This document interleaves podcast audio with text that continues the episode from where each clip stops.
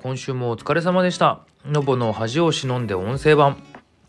えー、改めましてお疲れ様です。のぼの藤谷です、えー、この番組はシンガーソングライター、DTM 講師などで活動している私が毎日更新しているノートの話を中心に日々感じたことや活動についてゆるっとお話しする番組です。最後までお付き合いよろしくお願いいたします。えー、今週はね、だいぶ暖かくなってきて、今まで通りのね、服装とかでちょっと外出るともう暑いなって感じるぐらい暖かくなってきましたけども皆様のお住まいのところはどうでしょうかっていう感じですね。またただね気を抜くと寒くなったりするこの暖かくなったり寒くなったりを繰り返す時期ではありますけどもだんだん春になって夏になってって季節は変わっていくんだななんていうのを感じております。どうぞよろしくお願いいたします。という感じです。じゃあねまたいつものようにノートの内容をちょっと振り返りながらいろいろお話をしていこうかななんて思っております。最初にですね前回の続き3月6日の日記こちらの方はね、普通にこのスタンド FM で番組を始めましたよっていうことを書いてますね。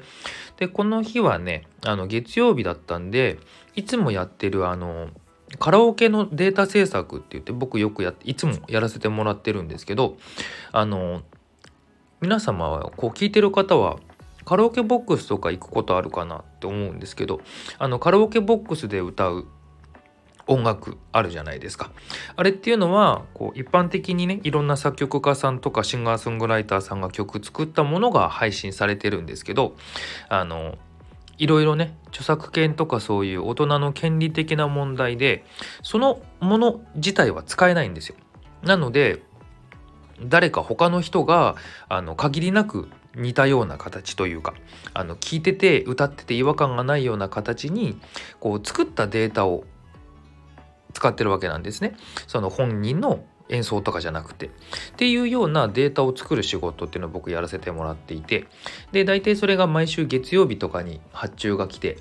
あのデータを作って納品してっていうサイクルをやっているのでそれが来たよっていう感じ。でちょっと会社の制作の関係でちょっと曲数を増やしてくれないかっていう打診を受けたので一旦期間限定だとは思うんですけどちょっと毎月やってた量よりも少しだけ増えるよっていうようなことがありましたね。結構こういう何て言うんですかね。受注仕事なのでだいたい約束事で毎月これぐらいにしましょうねっていうのは決めてやってるんですけどたまにこういうイレギュラーな相談を受けたりもするっていうのをやってるっていう感じのことがありましたね。っていうやつ。あとはまあいつものようにレッスンやったりとかあのレッスンの生徒さんのデータをちょっとこう手を加えてお返ししたりとかっていうことをやってたのが月曜日のお話。で次3月7日の日記こちらについてはですねあそのレッスンのことで思ったことがあってまあレッスンに限らずなんですけど結構いろんなねみんないろんな人たちがいろんなことを何て言うんですか興味を持って勉強したりとか練習したりとかってするじゃないですか。でそういうのをこう客観的に見てて効率よく成長する人とそうじゃない人の違いって何だろうなと思った時に効率よく成長する人って情報の受け取り方がうまいなと思って例えば独学で今ねインターネットとか YouTube とかでいろんなレッスン動画とかこういう風にやるんだよみたいな動画ってたくさんあると思うんですけど例えばそういうのを見ながらやっててうまくいく人もいるんですけど結構大抵の人はその実際にやってる人に聞く。例えば僕とかみたいにレッスンの先生のところにこう実際に通うって人もいればあの直接そのプロの方に個人的に連絡を取ってアドバイスをもらうとかそういうその自分よりも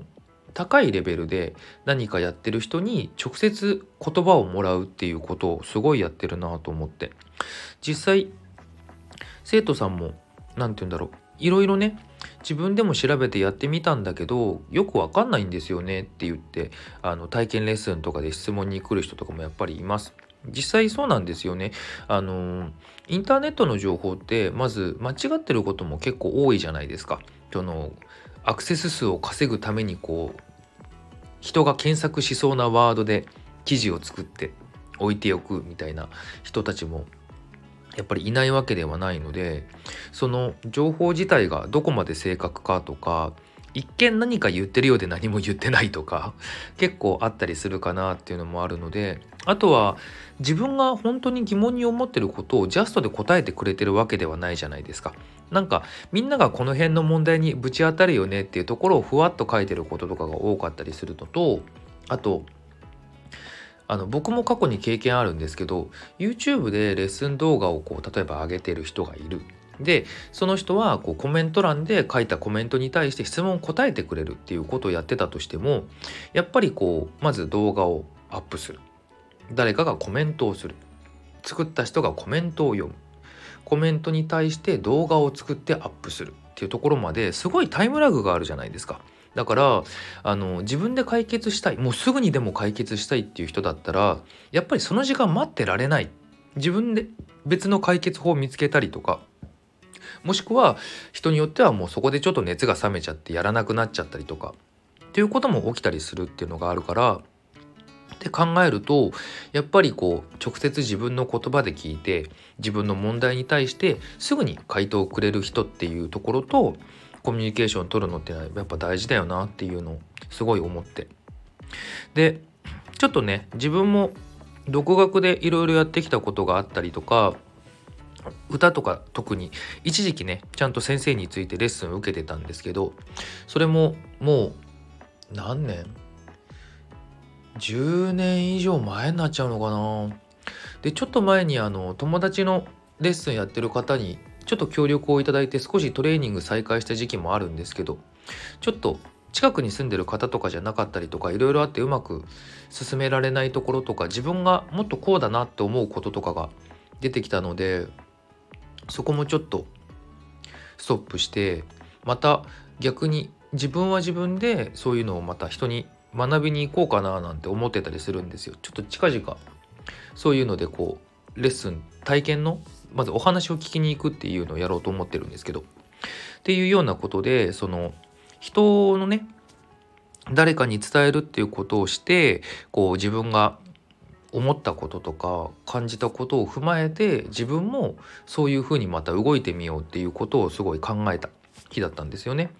なのでやっぱりこう自分でこうモヤモヤしながらよく分からんけどこんなもんかなっていうふうにやってる人とまず誰かにこう意見を求めてその意見に対してこう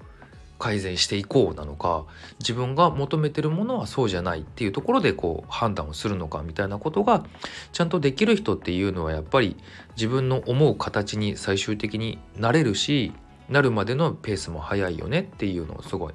思ったなっていうお話。ただねあの先生との相性ってのもあるんでねそういう意味でこうちょっと自分に合う人に出会うまで時間をかけてしまう。そこで疲れてしまうという人もいるかもしれないとかあとは周りの人がいろいろ言うことによってその人の良さを潰してしまう場合もあったりするのでみんなにおすすめできることではないんですけどねっていうのも最後ちょっと書きました。ただあれだねあの何て言うの？人が関わることでその人の良さが消えちゃうような人って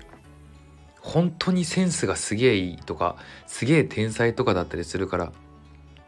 あの自分はそうだって自分で決めつけない方がいいと思うけどね っていうのはあるかなっていうお話でしたっていう。で、えー、3月の8。3月の8はね、たまたまなんか普段こう仕事したり移動したりする時にこうぼーっと考えることがあるんですけどその時に思ったやつで今って令和じゃないですか。で世代的に僕はあの昭和の生まれでで昭和を生きて平成を生きて今令和にいる人間なんですけどたまにねテレビとか SNS とかでその昭和の頃の映像昭和とか平成の頭ぐらいとかかなの映像とか流れるのを見ることがあるんですけどこんなにって思うぐらい昔って感じるというか今と違うってことが多いなって改めて思うんですよね。あのノートに書いたやつをそのまま読むとすると駅のホームでタバコ吸ってたりとかまあ今もね今なんか特に話題になってますけどいろんなハラスメントになるようなことっていうのはもう日常のコミュニケーションでもあったりしたじゃないですか。しかも嫌だなって思ってたとしても声を上げられないというか、まあ、そんなものとして扱ってるというかそんなに大きな問題にならなかったみたいな。とかあのすぐ感情的になってこう人に手を挙げる大きな声を出すみたいな。人とか今もいなくはないですけど例えば今の若い人たちって言ったらおかしいかな。人たちよりもやっぱりどっちかっていうと生きてた割合で言うと昭和の方が長いよねとかあの昭和と昭和を生きてた時代と令和平成を足して同じぐらいだよねみたいな人の方がやっぱりそういう人って多い印象があって。こんな言い方をするとちょっと言葉があれですけど動物的だなって思うんですよ。その理性でものを考えてないじゃないけど。まあそのね血気盛んさとか勢いがあの昭和のエネルギーというかになってた気もしなくはないんですけどなんかすげえなって思って弾いちゃうというかっていうのがね結構僕の中ではあったんですよ。っていう。なんか今って特に僕もよくノートに書いてたんですけど AI とかそういう新しい技術のものまあインターネットからねインターネットからすごい勢いで進化してるようには僕には見えてるんですけどインターネットができたりスマホができたり今で言うと AI とかそういう技術がどんどん新しいものに変わっていって世の中がこう便利にもなりつつ、まあ、そのせいで面倒くさいこともいっぱい増えてたりするんですけどあのっていう中でこう人間も実は進化すげえしてんだなっていうのを思ったんですよね。やっぱり今の人たちってもうちょっと理性的というか冷静に考えて動いてたりとかあとはさっきの話にもちょっとつながるんですけどあの今ってそういう教材がすごいたくさんある。もともと昔は情報が少ないからいろんな人が試行錯誤して例えば今だったらさっきのねあのプロの人に直接個人的に連絡取ってって話もしましたけど昔だったらまずその人の連絡先を知り得る情報がないからでプロの人だったら所属のしている事務所だったりとかなんか会社に連絡を取ったとしてそこがつないでくれるわけないじゃないですか。ってなると個人的にどうやってつながるかっていうところを必死に動かなければいけなかったのが今 SNS でメッセージが送れる。でその相手が例えば余裕があったりとかそういうのに抵抗ないウェルカムな人だったら返信をくれるっていうことでよりそういうことができるようになったりとかっていうあのいろんなところが変わっているからそういうことでそうね成長が早い人ってやっぱ個人的に連絡を取ることに対しても抵抗ないしもうそもそも自分が成長してっていう気持ちが強いから。っていうことでそうやって連絡もするしとかっていうことも今だからできるようになってるし。なのでなんだかんだでねずっと生きてるとグラデーションで生きてるからいろんなことがちょっとずつ変わってはいるけど変わったなって感じることはないんですけどこうやって記録に残されたものを後で見返した時に特になんかそういうのを感じることって多いなっていうのをすごい思ったっていうのがこの8日のお話ですね。っていう感じ。で9日に書いた9日のノート。これはもう単純に日記ですね。あのなんかちょうど8日の夜ぐらいからお寿司食べたいって思ったんですよ。お寿司食べたいってなってでちょうど9日の日にその月曜日に発注受けたカラオケのデータ制作が終わって納品をして一旦落ち着いたので一旦落ち着いたのでそのご飯食べ行こうと思ってであのちょっと調べたら今引っ越して僕もう1ヶ月ちょっと経ったのか。あのうちの近くにですね歩いて行けるところにスシローがあることを知ったんですよね。だからもう行っちゃおうと思って。大体あのお寿司食べたいなっていう時とか今までだったらあの近くのコンビニとかのちょっとしたお寿司とかあとスーパーで買ってとかっていうのでなんとなくこうごまかすことが多かったりとかあとはあの渋谷とかねそのちょっと出かけた時に渋谷とかで結構あのお安くて好きな回転寿司屋さんあったりとかしたので行くとかあったんですけど最近ちょっと落ち着けてなくてそういうのもなかなかなかったんでちょっとしっかり時間取ってこう食べ行っちゃおうと思って行って。そしたらあれなんですよねやっぱあのいろんな事件があったじゃないですか。あのいたずらが。あれからあのレーンにお寿司本当に回ってないんですよね今。全部オーダー。だからレーンのところはこうこういう今このフェアやってるよとかああいう宣伝のポップというのかなぐらいしか流れてなくって。で実際にこうタッチパネルで頼む。まあいつもね自分がお寿司行く時って流れてるのほとんど取らないからいつもと変わってないんですけど。なのであのそんなになんだろうな特別そこで不便を感じることはなくいつも通りではあったんですけどあのああこういうことになってんだなと思いながらちょっと食べてきましたね。であとはあれスシローはねもともと自分の生活圏内にあんまなかったんで行ったことがなかったんですよ。だから今回で3回目ぐらいとかかななんですけど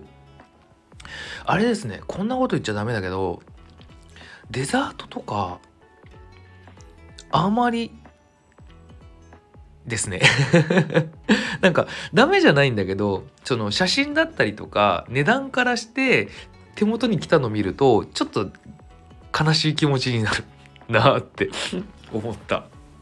なので今後も頼むとしたら普通にお寿司と、まあ、サイドメニューぐらいにしとこうかなってちょっと思ったかなうちの近くのたまたま今回行った店がそうだっただけかもしれないけどなんかちょっとそんな感じになっちゃった。であの歩いて行けると言っても地図的な距離で言うと多分1キロぐらいあるのかな。だからあの程よく歩くんですよね。その本当にコンビニ感覚で歩いて行けるぐらいの距離ではなくてもうちょっとちゃんと歩くぞっていうぐらいの距離なんですけど。帰り道ちょうど今あの歌物をね自分のオリジナルの歌物の曲作っててちょうどいつ頃だっけなもうね去年の暮れぐらいにあのまとめてワンコーラスだけ5曲ぐらいわーって作ってネットに上げてた時期があるんですよ。でその時の曲をフルコーラスにしてちゃんと出したいなと思って作ってるんですね今。でちょうど歌詞もワンコーラス分しかなかったからフルコーラスに伸ばそうと思ってちょうど帰り道こう考えながら歩いてってしてたんですよ。だいたい僕歌詞考える時ってカフェ行くか歩くかなんですけどで歩きながらこうあ夜も程よく何あったかいまではまだ行かないけどこうすぐに室内に入りたくなるぐらいの寒さでもなくあ季節が変わってきてんだな自分の好きな季節だななんて思いながらお寿司で満腹にもなってるしその季節感も感じてこう歌詞もちゃんとできたしみたいなすごいいい一日を過ごしたなっていうのがこの日のお話でしたね。で10日3月の10日はですねあの私誕生日だったんですよ。ちょっと年齢はねあまり言いたくないというか言わないようにしてるのであえて言いませんけど。でねあの年重ねまあただそこそこいいとしてはあるんですけど。なんかでもね年重ねてみると本当思うんですけど例えば大人になると何て言うんですか。まあもともとよくみんな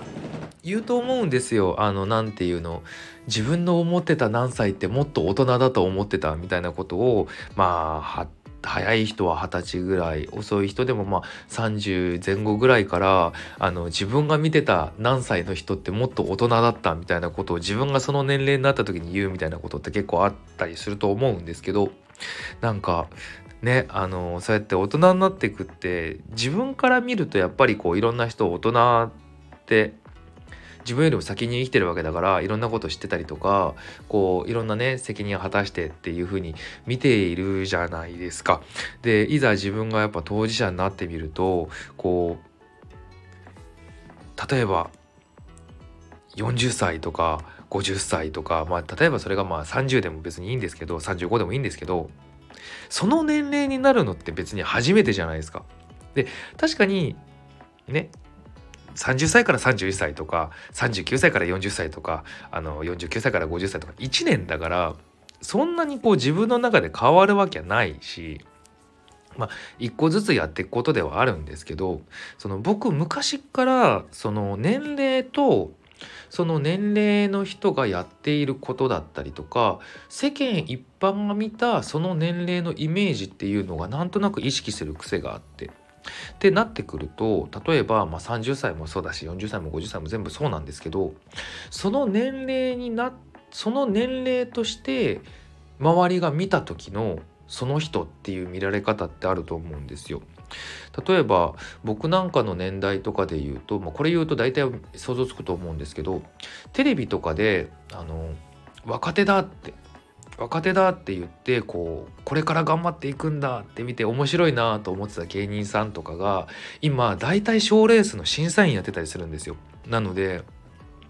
会社で行っても僕今ちょっと会社辞めちゃいましたけどあの会社で行っても全然そういう役職のついてるような人たちの年齢とかも世代によってはもうあの人によってはもう会社も当然作れるぐらいな、ね、世代だったりもするしとかってなってくるとあのね今までそのもっと前からずっと知ってる人は関係ないけどこれから自分を知る人とかこれから自分が知った人っていうのはそういう背景とか流れを知らずにその年齢のその人が今そのやってることみたいな風に見るじゃないですか。っていう時にあのいやそんな言われても俺これ初めてだし今初めての42歳だしとか初めての35歳だしとかなるわけじゃないですか。でも周りは知らないしっていう風なこととかがね起きるだなっていうのをこうなんかねここ数年強く感じるんですよね。なのでなんだろう自分のより年上な人とかがいたとしてなんかちょっとうんって思うことがあってもまあでもこの人も初めてだもんねこの年って 思うようにしてあげようってなったというかあの言い訳をするわけではないけど例えば自分がね足りなかったりとかできないことをの言い訳としてそれをするわけではないけどでもやっぱりこうじゃあ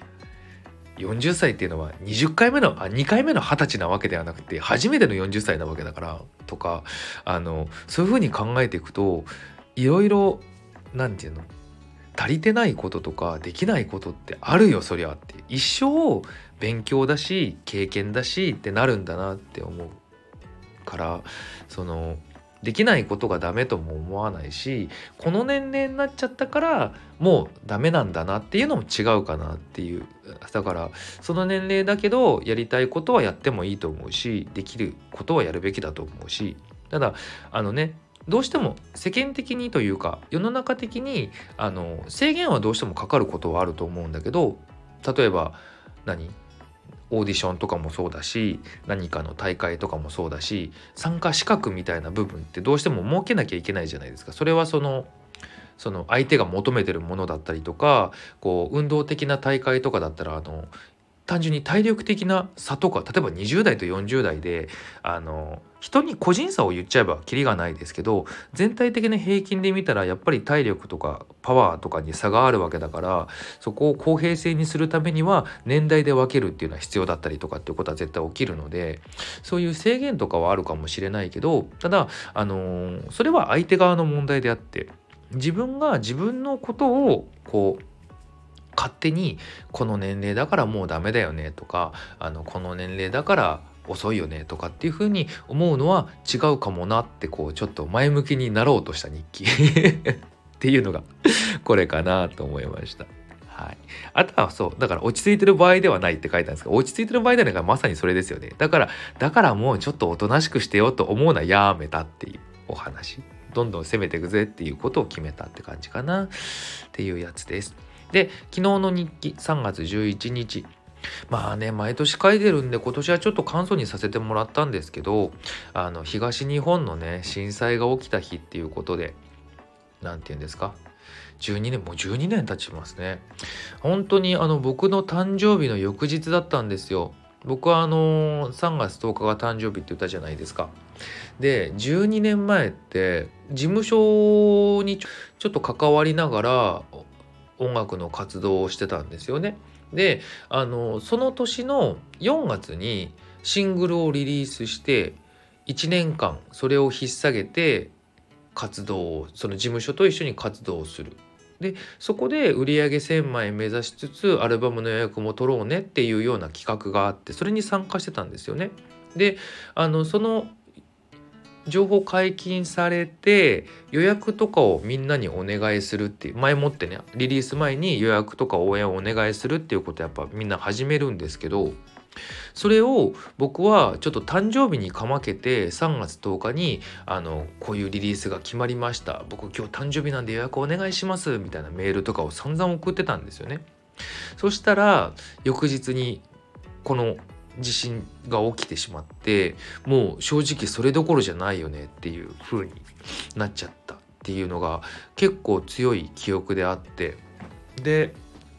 活動の話で言うとやっぱりこう大体こういう活動ってどうやって広げていくかっていうと、まあ、ライブハウスだけだとどうしても足りないからストリートライブストリートで路上でライブやったりとかその事務所が取ってきたあのショッピングモールでのステージであのー、ライブイベントやらせてもらうからそこでライブやってショッピングモールに遊びに来たお客さんに買ってもらうみたいなことをやるんですよ。それがあのー、こんな状態でしょ？だからあのー、そもそもそういうことやること自体どうなのって思う人たちもやっぱいるわけなんだけどそこはやっぱりあのー、切り分けさせてもらってあの自分も必死だしなんならそうやってねエンタメで力を力をつけたいじゃないあの応援したいっていうまあアマチュアがねやったところでっていうのあるかもしれないんだけどやっぱりこうだからといってあの何もやらないわけにはいかなかったからストリートライブとかをやってたりとかしたんですけどやっぱりこう何街中のネオンが消えてるわけですよ。だからすごい静かなところで音を出してるしあの人によっては何て言うんだろう不謹慎だなって思う人ももちろんいただろうしショッピングモールなんかもっとひどくってあの場所にもよるんですけどだいたい照明と音響器具が本来はあるんですよ。だけどやっぱりちょっと浮かれてる感じを出しちゃいけないっていう風に考えたんでしょうね。照明は使ってもらえない。えっ、ー、と音響も最低限出すけど音量上げてくれないみたいな。だから全然盛り上がらないと全然楽しくなさそうなの。もちろん場所にはよるんですけど。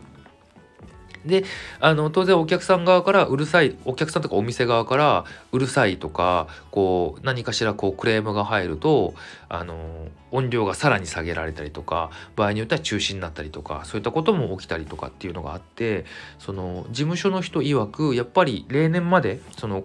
震災が起きる前と比較すると売上とか勢いとかもう半分ぐらいになってるってぐらい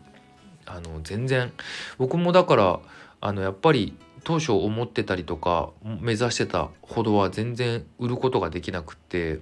マジかって思った記憶がすごいあるっていうのを音楽活動の方ではしつつ日常の生活の方がね全然俺ね問題なかったんですよ実は。あの震災が起きた当時は僕会社に、まあ、仕事してたんですね。で普通に仕事をしててえ、ー、ともう午後ちょうどみんながふわっとだれるぐらいの時間帯ですよね。そのぐらいの時にこうあの震災が起きてでもう午後とかもう仕事どころじゃないからっつってみんな帰りましょうってなったんですけど僕あの自転車で通える場所に行ってたんですよね。なのであのいつも通り自転車乗って家帰れたんですよ。で僕が住んでるところも運がよくってその水は止まってない。ガスも止まってない。で計画停電はしてたと思うんですけどいつも僕が仕事とかで家にいないタイミングだったからあの停電の影響も受けてない。っていう状態。で食料も普通に手に入るみたいなあのね、震源地の人はもちろんだしあの都内の人とかでも関東のねこっち側の人とかでも結構何て言うんだろう生活に関していろんな不便なこととかしてたりする中いつも通りだったんですよ。本当にいつも通りでただただあのテレビつけたらいろんな大変な人たちの映像が映ってたりとかあの身の回りでもこう SNS とか見ててもちょっと困ってるみたいな情報が入ってくるだけの状態っていうのが逆に病むっていうその僕だけ当たり前のように生活しているっていうことに病むみたいなあのちょっと特別特殊な気持ちのへこみ方をしてたなっていうのがあって去年とか結構ノートにはその辺のこと書いててちょっと毎年ね同じこと書くのもなと思って今年はちょっとその辺省略しちゃったからラジオで話すだけにまあここで話すしと思ってあえて書かなかったっていうのもあるんですけどそういったことがあったりとかなんかすごいね胸に残ってるな当たり前のことが当たり前にできることで負い目を感じて落ち込むなんて経験したことなかったからそんなことあるんだってすごい思いましたね。っていうのがこの12年前の震災の話。まあその後コロナとかね大体周年10年周期で何かしらは起きるんでで今コロナももう4年目でしょ。また次の時に何が起こるのか。そこでまたね世の中が変わっちゃうのか。って考えるとちょっと次は何があるんだろうって怖いですけど。何があってもねあの自分たちはしっかり生きて僕なんかも今の活動とか、ね、生きていくこともそうだし表現をしていくこともやめたくないなとは思いますけどね。っていうふうに考えながら日々生きていこうかな。今もこうやって僕もね特別体調崩すこともなく、あのー、かつやりたいことをね、100%できてるかって言ったらだけどただ限りなくできてる状態に近い形で生活できてるので本当に大事に生きていきたいなっていうふうに思ったっていうのが昨日の日記でございましたね。なので今週はね結構その誕生日があったからかわからないんですが第1回目の時と比べると結構前向きに 前向きにっていうかその今まではちょっとどうしようどうしようみたいなあのところでちょっと気持ち落ち込み気味なところが多かったんですけどどういうことしていこうかなみたいなことを結構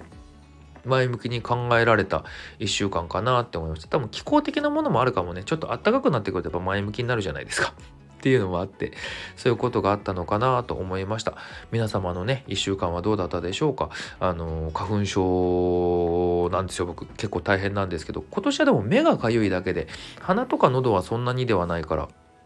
比較的いい方かなと思うんですけど大変な人はねほんと大変なのであのこればっかりはこうお薬に頼りながらあの市販の薬よりね病院に行く方がいいですよ。全然僕はあの病院進めてるんであの眠くなりにくいしとかあのー市販のよりそのよく効く？その市販のやつってあの水分取りすぎちゃって鼻の粘膜が炎症するとかそこまで止めなくていいじゃんってぐらい鼻水止めたりするんですけどその辺がやっぱ緩和されたりとかあの点鼻薬と目薬とっていう合わせ技でねその辺抑えられたりとかもするので